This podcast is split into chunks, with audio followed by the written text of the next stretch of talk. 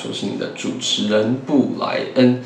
那大家都知道嘛，最近我新开箱了一只我新入手的手表，也就是彩虹的 Daytona。然后我就看到有不少人在下面留言说，哇，布莱恩用这么多的溢价去买了这只手表，但是觉得不太稳，因为珠宝表只有最近才流行。那看过去的历史当中，其实珠宝表一向是不被重视的，然后一般来说都是在这个定价之下再被 trade，所以。这样子去买珠宝表是不是一个风险很大的投资啊？然后日后看跌等等的。那对于这个议题呢，我想要发表一下我的想法，因为你们提的这个问题，其实呢是我是想过的。那首先也想要先谢谢大家对于我投资上的关心，还有你们发表的意见以及建议，因为我对于这些我都觉得很感兴趣，而且我很想知道你们的想法。所以今天的主题呢，就是。珠宝钻石手表的崛起，然后它会不会崩盘？然后男生适合戴钻石珠宝手表吗？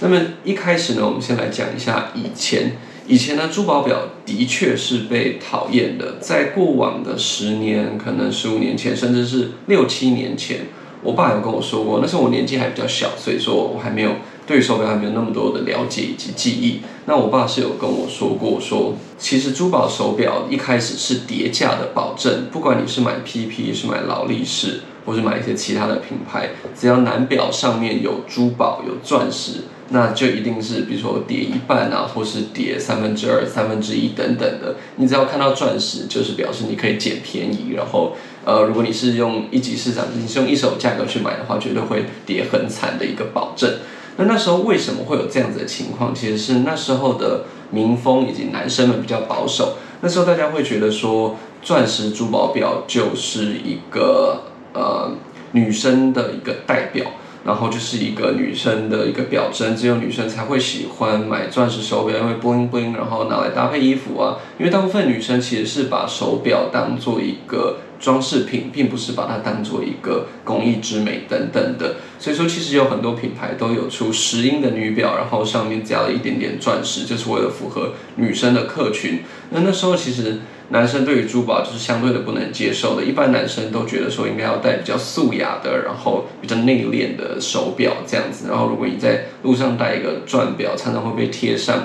呃你好奇怪或是你好高调的一种标签。所以说钻表在过去的这个年代里，过去的手表藏家当中，其实是一个不有利的存在，然后大家会尽量是敬而远之这样子。同样的，就是如果你那时候去购买一些珠宝的手表，比如说劳力士啊，或是 PP 的话，你就可以用非常非常低的价格买到。那如果到现在，真是赚赚翻了这样子。那到了三四年前的时候呢，珠宝手表就开始有很明显的崛起，不管是在它的热门程度，以及它在二级市场的这个价格，都有明显的成长。那我们来讲讲为什么它会有这样子的崛起以及成长。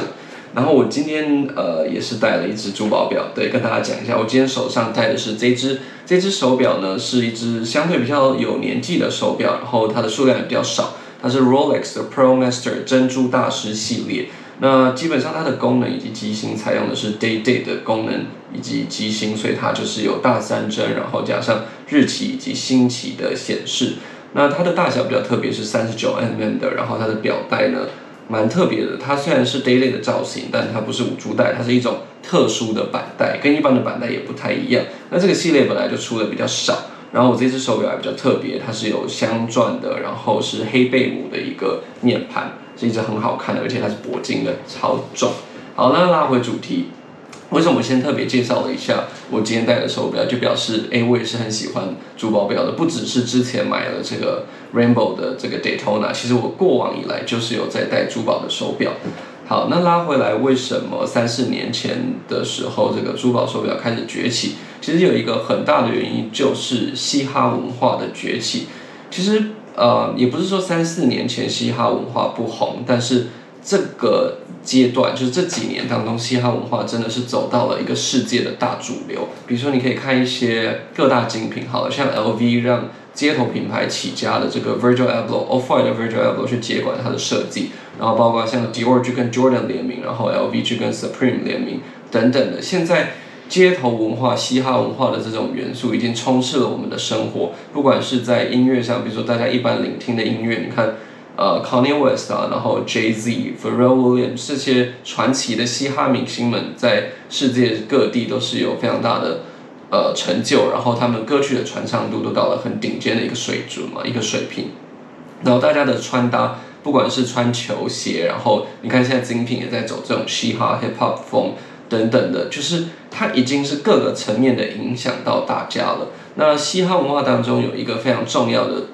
元素，就是在饰品的部分。以前早一点的，像 Biggie、Tupac，他们可能是戴 Gold Chain，就是金链子，然后金表。那慢慢的就发展成了，你看 Travis Scott 啊、A$AP Rocky 那些比较爱打扮，然后比较呃风骚一点的 rapper 就开始戴钻石的东西。然后一开始的时候，他们很迷恋后香，比如说他们会买一些很厉害的 PP、很厉害的 AP 或劳力士，然后去把它镶满后香，镶到呃整个 bling bling bling，看不看不到那个面盘啊，看不到它的表带等等之类的。但在慢慢又进化，就是这些 rapper 就是觉得说，哎，后香的东西好像就是真的像很多手表厂家说的，这是在破坏一只手表，然后后香的也没那么屌，要屌就是要玩原香的，因为又稀有，然后又贵，所以说。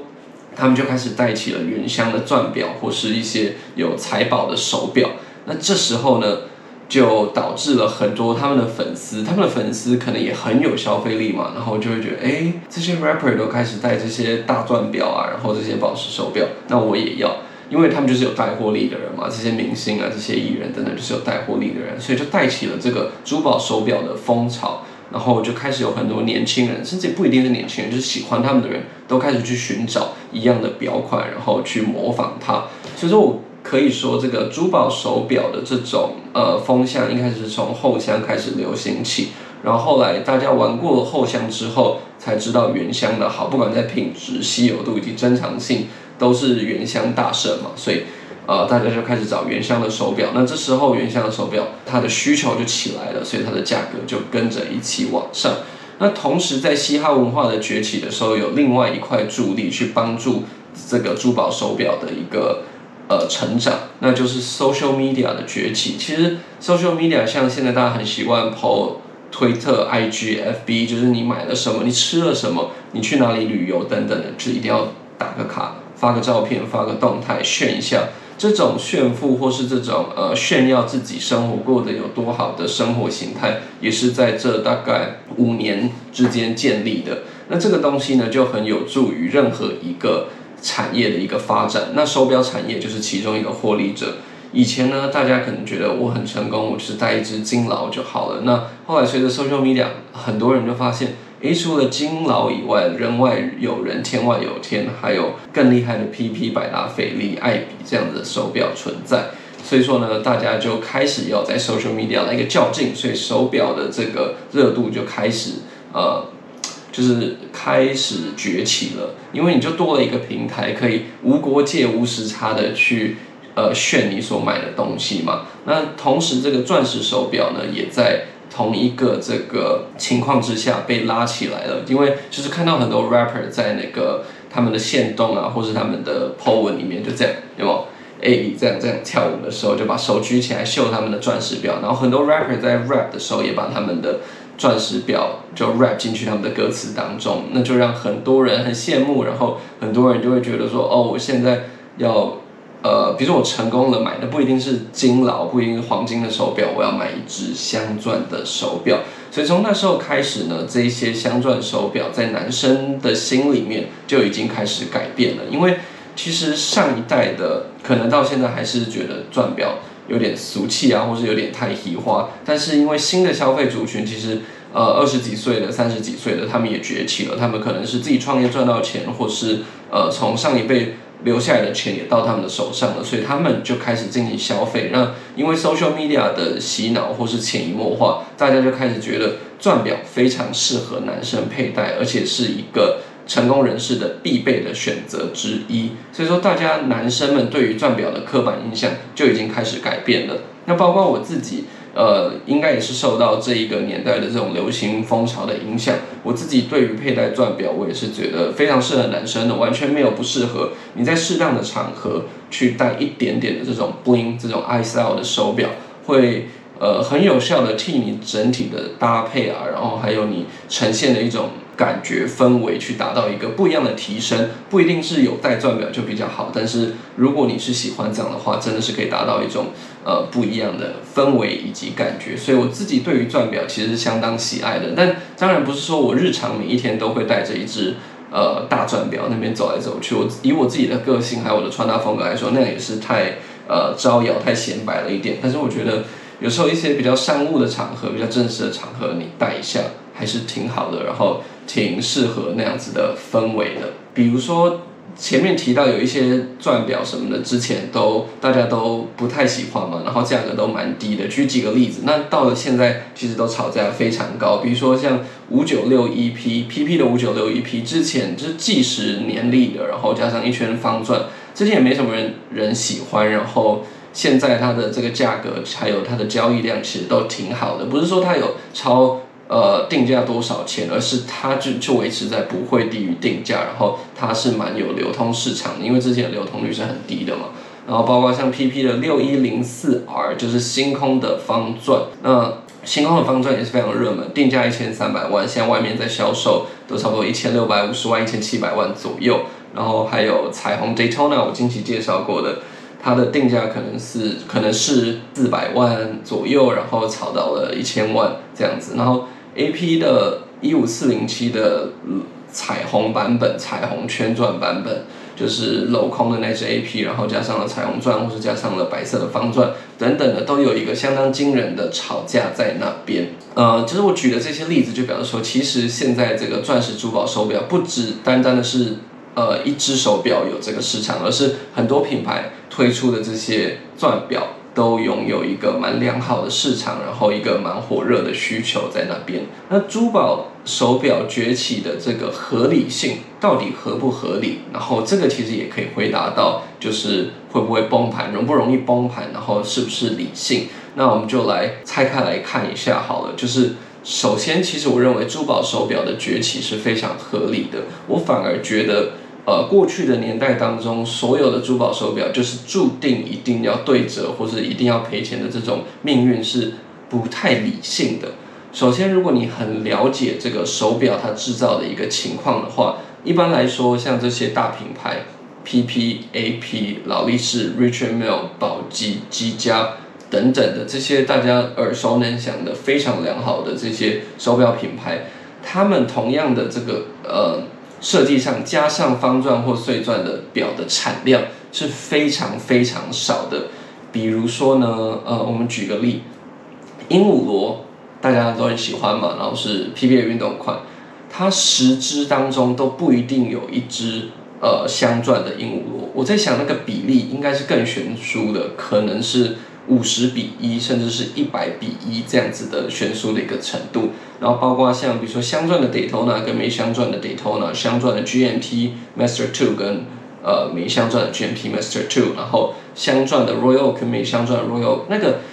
你知道那个稀有程度是差非常多的，绝对是不止十分之一，甚至有可能五十分之一到一百分之一，应该是没有到一百分之一那么少了，但五十分之一可能都是有机会的。那在这个表大家玩什么？大家在炒作都是一个稀缺性，劳力士玩面盘，PP 玩特殊功能等等的，然后或是一些 vintage 的很少。那在稀缺性在表这么重要的一个情况下，在过去的年代，竟然把珠宝表当做这个这个卖点，然后这个稀有度当做呃一个缺点，我个人认为非常的奇怪。首先，钻石以及宝石本来就是一个有价值的东西，然后他把它放上手表之后，应该是让这只手表显得更贵气。然后更加分，尤其是一些原箱手表的设计，真的是设计的相当优雅，它不会设计的太浮夸，因为这些百年的这些钟表品牌，其实他们在设计上都是很有 sense 的。然后，其实他们也本来就是比较内敛、比较 gentleman 那种的感觉，所以通常他们的设计都是蛮合理的。那你把这个原本机芯就设计的很好，表壳也打磨的很好，那你在这个基础上面放上了钻石或是宝石。理论上，先不管稀有程度，看上去应该是加分很多才对，怎么变得大家就会变得比较不喜欢呢？所以，首先在你所拿到的一整个 package 上面得到的附加价值，钻石给予你的附加价值的这一点来看，我都觉得有镶钻的肯定是比没镶钻的要好，看起来要 special 一点，要 important 一点，对吧？我觉得这点大家应该没有异议。那第二点就是我刚刚所提到的这个稀缺性。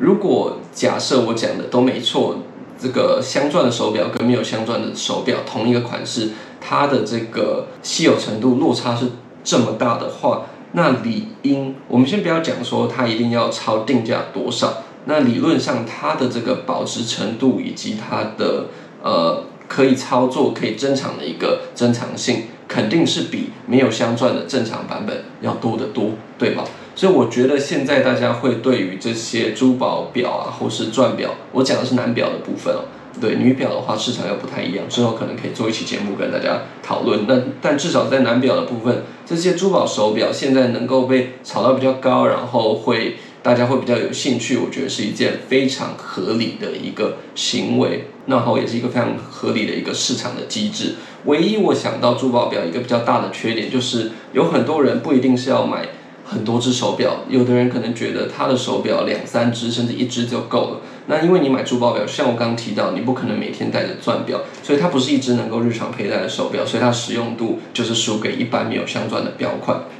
就是这个是我唯一想到珠宝表它。最大的一个缺点，那再来就是喜好问题嘛，有人不喜欢，那这个就很主观，就另当别论了。所以说，呃，整体来说呢，我觉得我自己在看这个珠宝表的后市，我觉得我算是后市看好，觉得后市稳定。如果你有一些资金，有一些本钱，想要对手表做一些投资，或是自己自用自戴的话。我觉得你去寻找一些你本来就喜欢的表款，然后你多付一点点的预算去买相对更稀有的有镶钻原镶钻版本的这个呃表款，我相信是非常棒的。然后我听到有很多国外的手表的 dealer 啊，然后还有他们的客人都是会把一些，比如说呃 Rainbow Daytona，然后老虎之眼的 Daytona，然后或是财宝的 GMT 财宝的水鬼等等的，他就收，然后放进他的这个。保险箱里面，他们都认为十年之后一定是后市可期，因为这些东西的稀有度本来就很少，而且随时都很有可能停产。好，那所以说我自己个人的总结是，男生很适合戴。呃，钻石珠宝表，只要你觉得跟你的 style 是合适的，我觉得并没有什么不好。戴珠宝表并不是女生的专利。然后对我来说呢，我认为珠宝表因为非常的稀有，所以我觉得后市相对的应该是稳定的，并不太会再回到像十年前上一个年代的这个 collector 认为钻石男钻石男表就是不好。好了。那以上就是我自己心里的一些看法，那不构成投资建议，然后也就是纯粹我自己的意见分享。那大家一样可以到那个我的 YouTube 下面，或是到我的 IG 去分享你们的观点以及想法。就像我前面所提到的，很谢谢大家给的所有建议。好了，那谢谢收听这期的节目，我们下次见，拜拜。